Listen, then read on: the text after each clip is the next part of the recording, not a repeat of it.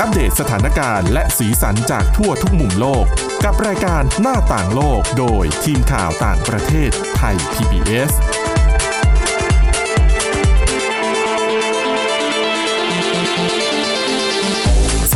ะต้อนรับคุณผู้ฟังเข้าสู่รายการหน้าต่างโลกนะคะ มาอัปเดตสถานการณ์แล้วก็สีสันจากทั่วทุกมุมโลกกับทีมข่าวต่างประเทศไทย PBS ค่ะ วันนี้อยู่กับคุณจารุพรโอภาสรัฐ แล้วก็ดิฉันทิพย์ตะวันเทียระในยพงค์ค่ะ สวัสดีค่ะ สวัสดีค่ะ วันนี้เรามาคุยกันเรื่องที่หลาย ๆ คนสงสัย ดิฉันก็สงสัยเหมือนกันคือ ยอมรับว่าเหมือนจะเข้าใจแต่ว่าเอาเข้าจริง รู้สึกตัวเองไม่เข้าใจอะค่ะเรื่องของอายุเกาหลีคนเกาหลีใต้อืมเออ คือเรารู้ว่าคนเกาหลีใต้เนี่ยเขามีวิธีการนับอายุ คนละแบบกับวิธีการนับอายุแบบสากลค่ะ แล้วเราก็พยายามไปศึกษาแล้ว เหมือนจะเข้าใจแล้วก็เหมือนจะไม่เข้าใจเอ๊ะทำไมบางคนถึงแก่ขึ้นมากว่าอายุปกติที่เป็นสากลหนึ่งอืมปี หรือว่าบางคนถึงสองปีค่ะการนับมันเป็นยังไงนะ ซึ่งอันเนี้ยมันสับสนมากสำหรับคนที่ไม่ใช่ชาวเกาหลีใต้ หรือเป็นคนที่คุ้นชินกับวัฒนธรรมเกาหลี ค่ะ แต่ว่าตอนนี้จะไม่เกิดปัญหานั้นแล้วถูกไหมคะสำหรับการนับอายุของคนเกาหลีใต้เนี่ย จะบอกว่าถูกไหมก็ไม่ทั้งหมดดีกว่าเอาอย่างนี้อืมดิฉันก็ต้องสารภาพก่อนว่าเป็นคนหนึ่งเหมือนกันที่ตอนแรกเนี่ยงงอืมตอนแรกด้วยความที่เป็นติ่ง เราก็จะมีการติดตามอ่าอ่าอ่าอ่าไอดอลต่างๆ แล้วก็อ๋อคิดว่าเกิดมาแล้วก็นับหนึ่งอ่า น่าจะมีแค่วิธีนั้นวิธีเดียวของเกาหลีอ่าแต่จริงๆ เกาหลีใต้มีวิธีการนับอายุทั้งหมด 3 วิธีนะคะสามเลยเหรอสามวิธีค่ะ คือไม่ใช่สองไม่ใช่สองตอนแรกคิดว่าก็แบบก็สาสอกงลแล้วก็แบบเออเออเกาหลีเกิดมานับหนึ่งอะเลใช่ยใช่ใช่ผิดจริง ๆ มีทั้งหมด3วิธีด้วยกัน วิธีไหนบ้างเนี่ยเอาต้องเท้าความก่อนตอนนี้ค่ะคุณผู้ฟังน่าจะงงว่าคุยเรื่องอะไรกันอ่าคือล่าสุดเนี่ยทางรัฐบาลเกาหลีใต้เขาออกมาบังคับใช้มาตรการในการนับอายุแบบสากล ค่ะ เพราะว่าตอนแรกเนี่ยแน่นอนพอนับแบบนี้หลายคนตำควักตำรามาไม่ตรงกันอ่ว่าใช่จะอายุเท่าไหร่ดีคือนับยังไงกันแน่ว่าใครจะแก่กว่าใครแล้วเรื่องของอายุมันสำคัญอืมมากในสังคมเกาหลีไงใช่ค่ะอ่าพวกของสังคมที่ต้องดูความอาวุโสต่างๆ ด้วยความที่พอมันเป็นแบบนี้ รัฐบาลเขาก็เพิ่งประกาศมาเมื่อวานนี้เองอืมว่าจะเป็นการนับอายุแบบสากลกันแล้วนะเอาให้เหมือนทั่วโลกกันหน่อย เพื่อเป็นการลดความ สับสนแล้วก็ความขัดแย้งทางสังคมค่ะรวมไปถึงเขาก็มองด้วยว่าการนับอายุแบบดั้งเดิมที่มีอยู่เนี่ย เหมือนมันเป็นการสร้างต้นทุนทางเศรษฐกิจ แล้วก็สังคมที่มันไม่ค่อยจำเป็น อย่างบางคนก็อาจจะเป็นในเรื่องของเบี้ยประกันที่ต้องจ่าย มันก็คำนึงถึงอายุเหมือนกัน อ๋อ คือหนึ่งปีหรือสองปีเนี่ยอืมมันทำให้เบี้ยคนละอันกันได้เลยนะใช่คนละค่ะเลเวลคนละระดับอะค่ะอืมคนละกลุ่มอายุถูกต้องอ่าคือต่อให้ทางบริษัทเขามีการกำหนดมาว่าจะนับแบบนี้นะอ่าแต่ก็จะมีบางคนที่ก็ฉันนับแบบนี้มาตั้งแต่เกิดทำไมบริษัทมานับแบบนี้อะไรอย่างนี้อาจจะไม่ตรงกันก็ได้ รวมไปถึงเรื่องของแน่นอน เอ่อพวกเบี้ยผู้สูงอายุต่างๆ หรือว่าการอืมดูแลกลุ่มผู้สูงอายุในสังคม อาจจะทำให้เกิดความสับสนได้ว่า ตกลงเราจะต้องนับแบบไหนนับแบบไหนคนไหนคือผู้สูงอายุที่ครบเกณฑ์ของรัฐบาลแล้ว ก็เลยประกาศออกมาให้เป็นการนับแบบสากลร่วมกันก็แล้วกัอะนสากลนับยังไง สากลแบบบ้านเราเลยค่ะ เกิดมายังศูนย์อยู่ อืมศูนย์อยู่ ครบ365วันถึงจะนับเป็นหนึ่งขวบอ่าแบบนี้สากลใช้กันทั่วไป อีกแบบหนึ่งอันนี้เขาจะเรียกกันว่าแบบนับตามอายุหรือว่านับตามปฏิทิน อันนี้คือต่อให้คุณเกิดวันนี้ เกิดมาก็ยังศูนย์ในคล้ายสากลเลย ศูนย์อยู่ แต่คุณจะมีอายุครบหนึ่งขวบ เมื่อถึงวันที่หนึ่งมกราคมที่จะถึงฮะสมมติอ๋อต่อให้คุอ๋ณอโอเค สมมุติเราเกิดวันที่29ธันวาคมค่ะ เราก็ยังศูนย์อยู่ค่ะแต่พอวันที่หนึ่งมกราคม ปีถัดไปอะค่ะผ่านไปแค่เท่าไหร่นะยี่สิบเก้าสามสิบสามเอ็ดสองวันสามอ่ค่ะวันค่ะ หนึ่งขวบเลยหนึ่งขวบเลยค่ะ อ๋อ แล้วตั้งแต่นั้นหลังจากนั้นก็คือทุกๆวันที่หนึ่งก็บวกไปอีกหนึ่งใช่ค่ะไปเรื่อยๆ ถูกต้องอ๋อก็คือยึดดูที่ปีไปเรื่อยๆเลยหนึ่งมกราก็โอ้มันเพิ่มหนึ่งปีมันหก็นึ่งยากปีนะ เพราะสมมุติแบบสองคนอืมเกิดปีเดียวกัน หัวปีท้ายปีอย่างนี้อ๋อทั้งทั้งๆที่อีกคนนึงเกิดหัวปีนี่อาจจะควรจะต้องแก่กว่าหรือเปล่าใช่แต่กลายเป็นว่าอายุเท่ากัน ใช่ก็คือยึดวันที่หนึ่งมกราคม อีกแบบหนึ่งเขาเรียกว่านับแบบเกาหลี ค่ะ อันเนี้ยแหละค่ะอ้าวแล้วอันเมื่อกี้ไม่ใช่แบบเกาหลีเหรอ อันเมื่อกี้เขาจะเรียกกันว่านับตามอายุหรือว่านับตามปฏิทิน อ๋ออืมนับแบบเกาหลีก็คือเกิดมาหนึ่งขวบเลยค่ะอ๋อเขานับในคันใช่ไหมถูกต้องแต่ในคันมันไม่สามร้อยหกสิบห้าวันไม่ใช่เหรอใช่ ดิฉันก็ยังงงอยู่ แต่คือเป็นวิธีที่เขานับกันมาแต่ไหนแต่ไร ว่าเกิดปั๊บ ใช่ คือตอนแรกที่ฉันก่อนคิดกำหนดนี้ได้เปรียบนะ ถูกต้อง อยู่มาแป๊บเดียวแต่หนึ่งขวบแล้วนะคะอ่าตอนแรกที่ฉันคิดว่าเออก็แบบนี้ไงที่เกาหลีนับ แต่จริงๆนับแบบเกาหลีคือเกิดมาหนึ่งขวบใช่ไหมคะค่ะ แล้วพอวันที่หนึ่งมกราคมที่จะถึงก็จะเพิ่มไปอีกหนึ่งปีเอาไม่ได้ไม่ได้นับทบวันเกิดด้วยนะ ไม่ค่ะ อันนี้คือเบิ้ลเลยนะ เบิร์นมันก็กลายเป็นว่าอ๋อสมมติว่าเราเกิดวันที่ 31ธันวาคมค่ะปุ๊บเราเกิดมาหนึ่งขวบ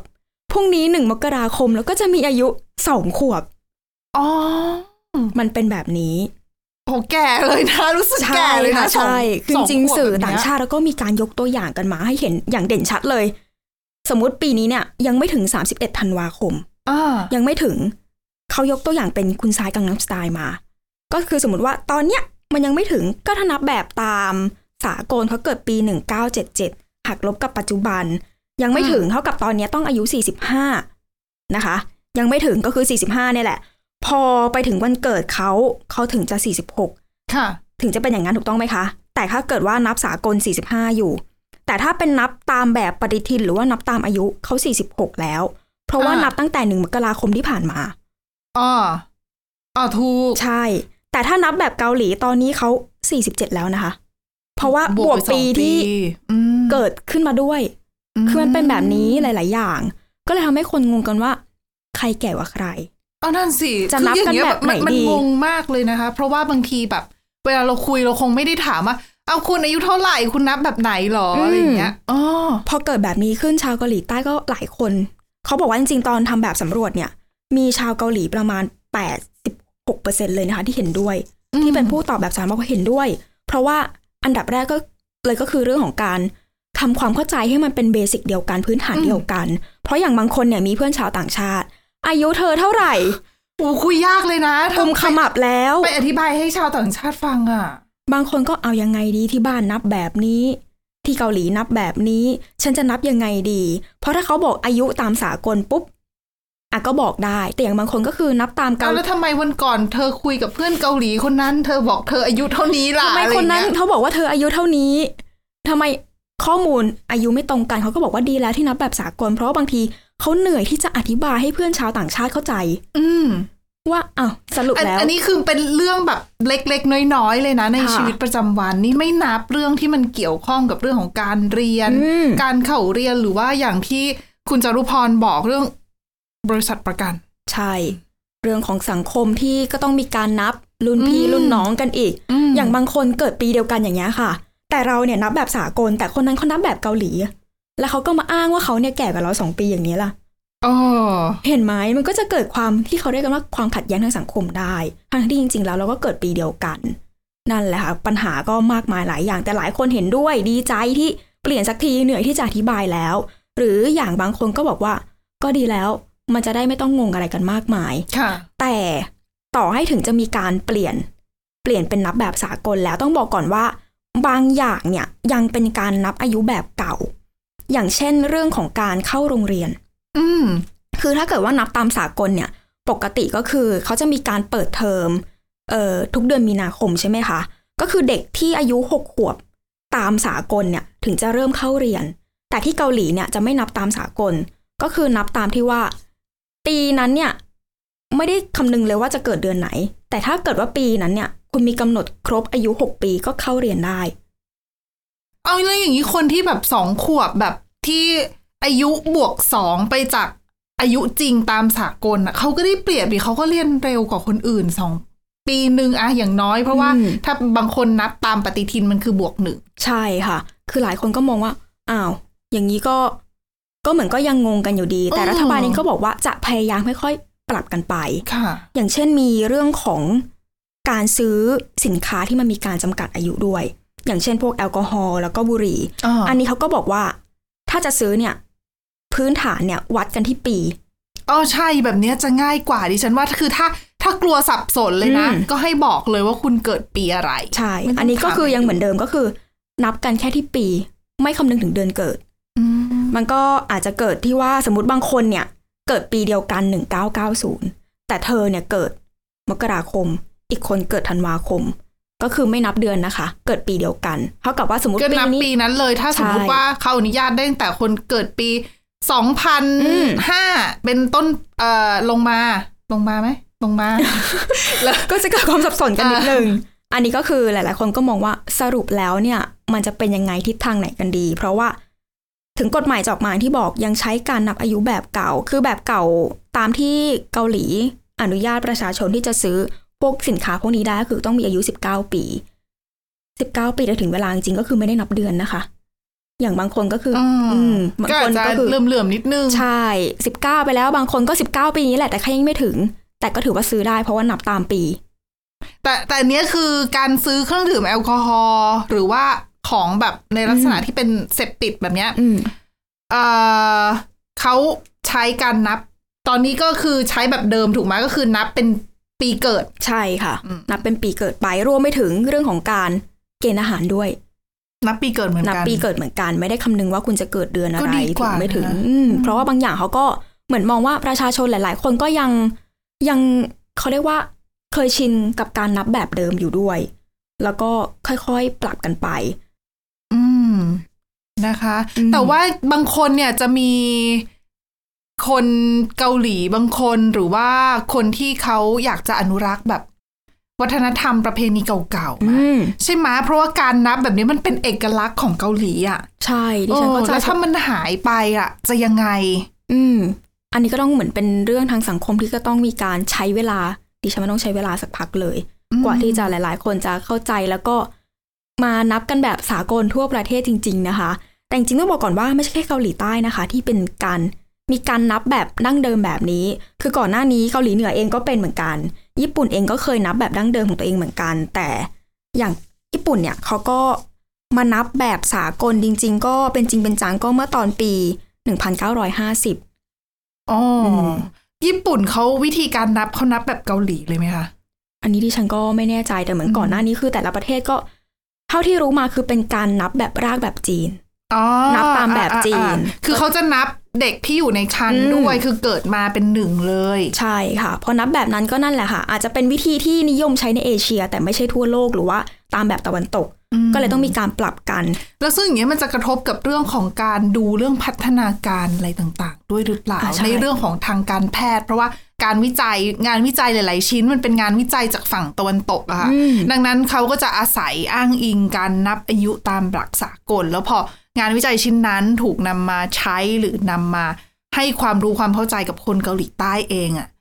มันก็ต้องมาปรับอายุอีกนะก็งงอีกเหมือนกันนะ ว่าอ้าวอันนี้เปเปอร์ชิ้นนี้นี่อายุสากลแล้วหรือยังอืมหรื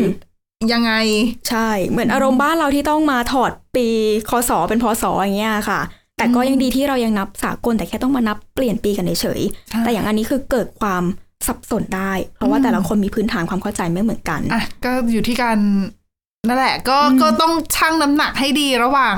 ระหว่างลดความสับสนกับบางคนอาจจะมองว่ามันเป็นวัฒนธรรมประเพณีที่ต้องรักษาไว้หรือเปล่า แต่อะก็ถือว่าเป็นอะไรที่น่าสนใจดีเหมือนกันนะคะค่ะอะเรื่องต่อมามาฟังเรื่องที่เครียดกันหน่อย และดิฉันว่าไม่หน่อยด้วยนะ ไม่หน่อยค่ะดิฉันว่าไม่หน่อย เออ ก็คือถ้าใครติดตามข่าวต่างประเทศในช่วงนี้นะคะหนึ่งในข่าวใหญ่มาก ๆ ตั้งแต่เมื่อ สุดสัปดาห์ที่ผ่านมาค่ะวันเสาร์อืมบ้านเรา ก็คือเรื่องที่ตัวเยฟเกนีพริโกซินนะคะ เป็นผู้นำกลุ่มทหารรับจ้างวักเนอร์เนี่ยเขาเปิดปฏิบัติการได้ไหมอืมค่ะยึดเมืองทางตอนใต้ค่ะแล้วก็บุกกรุงมอสโกนะคะ แต่ว่าอาสรุปก็ไม่สำเร็จ เพราะว่าเขาก็มีการเจรจากับเอ่อ ประธานาธิบดีเบลารุสอืมอเล็กซานเดอร์ ลูคาเชนโก แล้วก็สรุปแล้วก็คือ เกือบจะถึงกรุงมอสโกแล้วล่ะ อีก 200 กิโลเมตร เนี่ย ดิฉันจำความรู้สึกนั้นได้ค่ะ ด้วยความที่เราต้องคอยติดตามสถานการณ์ตลอดเวลา คือจริงๆ มันก็เป็นเวลาตอนคืนบ้านเราเนี่ยแหละค่ะ ใช่ ตอนนั้นดิฉันก็จะนอนต่อดีไหม หรือว่าจะค่อยอ่านพรุ่งนี้เช้าดี เพราะว่าก็มืดแล้วก็เลย พรุ่งนี้เช้าน่าจะเกิดเหตุอะไรขึ้นที่กรุงมอสโกอย่างแน่นอน ดิฉันก็เตรียมรับมือเลยคาดหวังเลยค่ะไม่จะใช้ว่าค่ะคือคาดการณ์ไม่ใช่อืมคาดหวัง เราไม่อยากให้ให้เกิดสถานการณ์อะไรที่เลวร้ายขึ้นน่ะนะคะ เราก็เตรียมการอืมด้วยความที่เราต้องคอยรายงานสถานการณ์ทำนะคะข่าวอืมใช่ตื่นเช้ามากลับกลายเป็นว่าสถานการณ์นี่พลิกแบบอืไม่มีใครคาดคิด อยู่ๆก็จบนะคะค่ะคือดิฉันเห็นแบบคือเกาะคือทางช่องเราเนี่ยก็ติดตามรายงานข่าวมาอยู่เรื่อยๆ ตั้งแต่ เขาข้ามพรมแดนเข้าไปจากคือเดิมเนี่ยวักเนอร์เขารบกันอยู่เขารบอยู่ที่พื้นที่ทางฝั่งตะวันออกของยูเครนนะคะค่ะแล้วก็อะข้ามเข้าไปในรัสเซีย ยึดเมืองทางตอนใต้เสร็จก็บุกขึ้นไปมอสโกนะคะแล้วก็อย่างที่บอกเจรจากันแล้วก็เลยยุติแผน การที่จะบุกเข้าไปที่มอสโก เพราะว่า คือทางข้อม ทางฝั่งของเยฟเกนีเองเขาก็มองว่าเขาไม่อยากจะให้เกิดการนองเลือด เพราะเขาประเมินแล้วว่ายังไงไปถึงตรงนั้นเนี่ย สถานการณ์มันน่าจะเลวร้ายมากนะคะ ซึ่งเราก็เห็นการเตรียมการของทางฝั่งทางการรัสเซียด้วยเหมือนกันค่ะส่วนสาเหตุที่เยฟเกนีเขาทำแบบนี้เนี่ยเขาบอกว่าเขาต้องการที่จะเอ่อเปลี่ยนตัวผู้นำกระทรวงกลาโหม ก็คือถอดรัฐมนตรีกลาโหมรัสเซียออกนะคะเซอร์เกย์ชอยกู แล้วก็ตัวเสนาธิการใหญ่ รัสเซียที่เขาเป็นคนดูเรื่องปฏิบัติการรบในยูเครน เพราะว่าทางเยฟเกนีผู้นำวากเนอร์เองเขามองว่าทั้งสองคนเป็นเป็นเป็นเจ้าหน้าที่ที่ อันนี้เขาพูดนะค่ะเป็นเจ้าหน้าที่ที่ทุจริตอืมแล้วก็ไร้ความสามารถ เพราะว่าปฏิบัติการที่เขาทำไปในยูเครนเนี่ย แทนที่จะทำให้ รัสเซียชนะ แต่กลับมีทหารรัสเซียต้องสังเวยชีวิตไปเป็นจำนวนมาก รวมไปถึงก่อนหน้านี้เขาก็อ้างว่าทางกองทัพรัสเซียเองเนี่ยเคยโจมตี ทหารของวากเนอร์อืมหลายครั้งไม่ว่าจะโดยตั้งใจ หรือว่าไม่ตั้งใจหรือเป็นความผิดพลาดอะนะคะ แล้วค่ะก่อนหน้านี้ก็มีทั้งเยฟเกนีออกมาวิพากษ์วิจารณ์เรื่องของปฏิบัติการของกองทัพรัสเซียเองไปจนถึงเรื่องที่ เชื่อว่าหลาย ๆ คนถ้าติดตามข่าวสงครามรัสเซียยูเครนได้ยินมาอยู่แล้วหลังแต่ปลายปีที่แล้วเรื่องของไม่ให้อาวุธ ไม่ให้กระสุน แล้วก็มีถกเถียงกันเรื่องของสมรภูมิบักมุดก่อนหน้านี้ที่เยฟเกนีเองบอกว่าเดี๋ยวจะถอนแล้วนะ เพราะว่าไม่ให้ความช่วยเหลือกองทัพรัสเซียไม่ให้ความช่วยเหลือเลยอะไรแบบเนี้ยอืมก็คือมันก็ร้าวฉานมาเรื่อย ๆ นะคะค่ะจนปะทุขึ้นมาเป็นเหตุการณ์แบบนี้ขึ้น ก่อนที่ ผู้นำเบลารุสมาเจรจา แล้วก็เยฟเกนีตอนนี้ไปอยู่เบลารุสละอืมแต่ว่าต่อหลังจากนี้ก็ไม่รู้นะคะ ว่าไปอยู่เบลารุสแล้วเนี่ย จะไปเคลื่อนไหวอะไรที่นั่นหรือเปล่า เพราะว่าเพราะว่าทางวลาดิเมียร์ปูติน ประธานาธิบดีรัสเซียเองก็บอกว่านักรบ คือเขาตามข้อตกลงที่มีการเจรจากัน ผู้นำรัสเซียบอกว่าจะไม่ดำเนินคดีเรื่องของฐานกบฏก่อกบฏกับเยฟเกนีแล้วก็ไม่ลงโทษบรรดานักรบวากเนอร์ทั้งหลายด้วยนะคะ แต่ว่าจะให้นักรบวากเนอร์เนี่ยเขาตัดสินใจเอาเองว่า คุณจะลงนามในสัญญาผนวกรวมเข้ากับมาอยู่ภายใต้กระทรวงกลาโหมรัสเซียหรือเปล่า หรือว่าค่ะคุณจะไปอยู่เบลารุสกับ กับเยฟเกนีหรือว่าคุณจะออกจากงานละ กลับไปอยู่บ้านก็ได้ อืมอืมอันเนี้ยมันก็เลยนำมาสู่ คือเหตุการณ์ที่เกิดขึ้นตลอดช่วงสุดสัปดาห์ที่ผ่านมา แล้วก็มีความคืบหน้า การให้ความเห็นต่างๆ ในช่วงหลายวันตลอดสัปดาห์นี้อะนะคะ ก็เลยทำให้มีเจ้าหน้าที่ระดับสูงในรัฐบาลรัสเซียหลายคน ออกมาสะท้อนความคิดเห็นของตัวเองว่าจริง ๆ แล้วเนี่ยกลุ่มทหารรับจ้างเนี่ยจำเป็นมากน้อยแค่ไหนอืมกับกับรัสเซียกับประเทศรัสเซียค่ะเพราะว่าปฏิเสธไม่ได้ว่าก่อนหน้านี้ วากเนอร์เข้าไปมีบทบาทในการช่วยรัสเซียแผ่ขยายอิทธิพลในหลายประเทศทั่วโลกนะคะ โดยเฉพาะในแอฟริกา แต่พอเกิดเหตุการณ์แบบนี้ขึ้นเนี่ยบางคนมองได้ว่าเป็นเพราะว่าวากเนอร์เนี่ยได้รับเงินได้รับการสนับสนุนอืมแล้วก็มีผลงานเยอะแล้วดังนั้นเนี่ยอำนาจที่มันเพิ่มมากขึ้นเนี่ย มันก็เลยส่งผลทำให้เขาเนี่ยมาเป็นเขาเรียกคู่แข่งกับ กองทัพรัสเซียกับกระทรวงกลาโหม มันกลายเป็นว่าเขาก็เป็นกองกำลังที่มันมีอำนาจมาก แล้วพอมาคู่ขี้สูสีกับกองทัพ กับกระทรวงกลาโหมก็เลยทำให้มีความขัดแย้งเกิดขึ้น ลักษณะคล้ายๆ ซูดาน แต่ซูดานเกิดเป็นสงครามกลางเมืองขึ้นมาค่ะเพราะว่าไม่มีใครยอมลงอืมแล้วก็ คือเอาลงกันไม่ได้อะใช่แล้วปัจจุบันก็ยังคงสู้รบกันอยู่สำหรับในซูดานนะคะค่ะเออสำหรับรัสเซียเนี่ยอะจบแล้วเพราะว่าเคลียร์โดยที่เขาไปอยู่เบลารุสอืมดังนั้นก็เลยมีการพูดว่า เอ๊ะ อย่างนั้นรัสเซียถ้าไม่มีกองกำลังแบบในลักษณะนี้ทหารรับจ้างแบบเนี้ยกองทัพจะทำยังไง จะดูแลผลประโยชน์รัสเซียเพียงพอไหม ดังนั้นก็เลยมีนักการเมืองบางคนในรัสเซียนะคะเขาก็เสนอว่าจริง ๆ แล้วกองทัพรัสเซียเนี่ยควรที่จะ ขยายขนาดของกองทัพอืมคือปัจจุบันเนี่ยกองทัพรัสเซียคือพอเราพูดถึงมหาอำนาจทางทหารเนี่ย เราจะนึกถึงว่ารัสเซียถือว่าเป็นหนึ่งในมหาอำนาจนะค่ะอันดับหนึ่งซึ่งเรื่องของการทหารนะ สหรัฐอเมริกา อืมอาวุธยุโทโธปกรณ์เอ่ยอะไรเอ่ยสำหรับรัสเซียเราก็จะมองว่าเป็นเบอร์สองอืมส่วนจีนก็จะถูกมองว่าเป็นเบอร์สามค่ะในแง่ของการทหารนะคะ แต่ถ้าเราไปดูตัวเลข ชัดๆ เรื่องของตัวเลขทหารอืมจริง ๆ ว่าขนาดของกองทัพในแต่ละประเทศประเทศไหนนะ ที่มันใหญ่ที่สุด ผลปรากฏว่า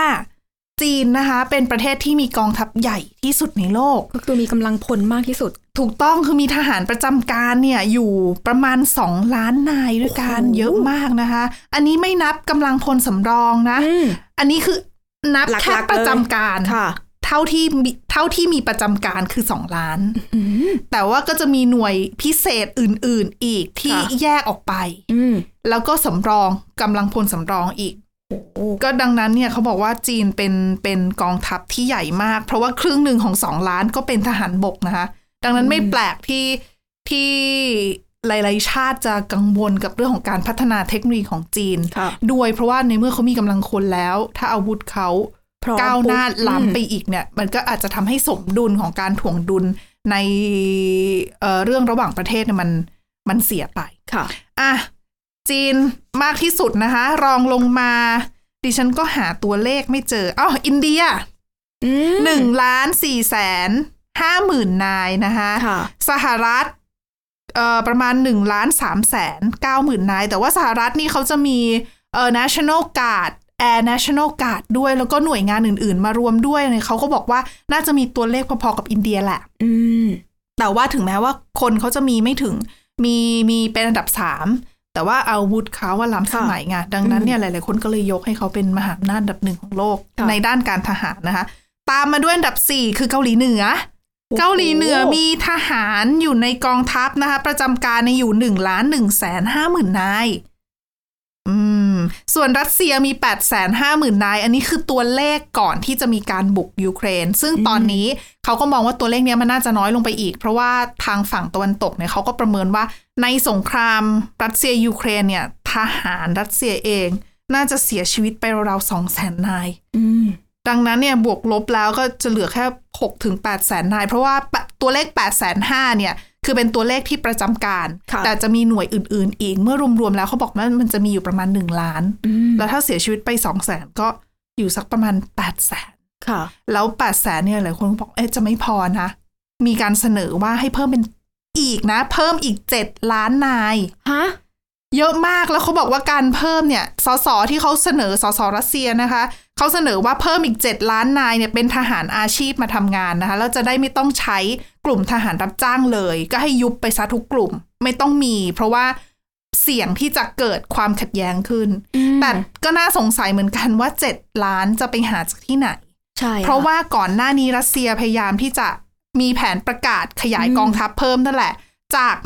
1.15 ล้านค่ะจาก เดิมคือ8 8แสนห้าหมื่นถูกไหมคะ แล้วก็มีรวมๆแล้วประมาณ 1 ล้าน แล้วก่อนหน้านี้เขามี 1.15 ล้านที่เป็นแผนว่าจะขยายอะนะคะค่ะแล้วก็ปลายปีที่ผ่านมาเพิ่มเป็น 1.5 ล้านอืมแล้วก็มีการขอเรียกระดมกำลังพลสำรองอีก 3 0 0แสนนายอืมที่เราเห็นข่าวว่ามีคนรัสเซียที่เป็นคน จำนวนไม่น้อยอะค่ะค่ะ แล้วโดยเฉพาะอายุน้อยๆ ก็มีอืมพยายามที่จะอพยพหนีออกนอกใช่ประเทศในช่วงก่อนหน้านี้ตั้งแต่ปลายปีที่แล้วละอืมเพราะว่าไม่อยากจะเข้าไปรบในกองทัพอืมดังนั้นเนี่ยเลยเกิดคำถามว่าแล้วเจ็ดล้านนายที่จะเป็นทหารอาชีพเนี่ย จะไปหามาจากไหนได้หรือเปล่าน่าก็ยังจะต้องดูกันไปยาวๆว่าสรุปอืมแล้วกองทัพรัสเซียเนี่ยจะพัฒนาไปในทิศทางไหนนะคะ รวมไปถึงบทบาทของทหาร รับจ้างวากเนอร์เองด้วยที่เขาบอกตอนเนี้ยอะถ้าจะอยู่ในรัสเซียเนี่ยไม่มีละอืมเพราะว่าคือหลาย ๆ คนก็ตั้งข้อสังเกตว่าน่าจะยุบแหละ เพราะว่าถ้าไปผนวกรวมกับกระทรวงกลาโหมแล้วก็น่าจะค่อย ๆ หายไปค่ะ แต่ว่าย้ายไปอยู่จะเปลี่ยนโฉมเป็นรูปแบบใหม่หรือเปล่าในรัสเซียหรือว่าย้ายไปอยู่เบลารุสแล้วจะไปทำอะไร มีปฏิบัติการอะไรพิเศษในเบลารุสด้วยหรือเปล่าอืมต้องติดตามชมดูกัน ค่ะอะและนี่คือทั้งหมดของรายการหน้าต่างโลกในวันนี้นะคะ คุณผู้ฟังสามารถติดตามฟังรายการได้ที่ www.thaipbspodcast.com หรือว่าฟังผ่านพอดแคสต์ได้ทุกช่องทาง ค้นหาคำว่าหน้าต่างโลกค่ะ วันนี้พวกเราและทีมงานลาไปก่อนนะคะ สวัสดีค่ะ สวัสดีค่ะ Thai PBS podcast. View the world via the voice.